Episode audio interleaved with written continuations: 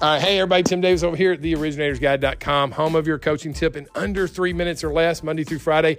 I am down teaching a personal branding mastery class in Smyrna. Y'all say hi, everybody. Hi. These are some awesome agents. I pulled one out of the audience. Her name is Ashley. She's a great agent, and she gave me a tip that every loan officer listening to this podcast needs to know. Ashley, tell them the tip that they need to know as a loan officer to earn more business from realtors. Some of my most favorite real Keep going. She messed up. Now she wants. That's okay.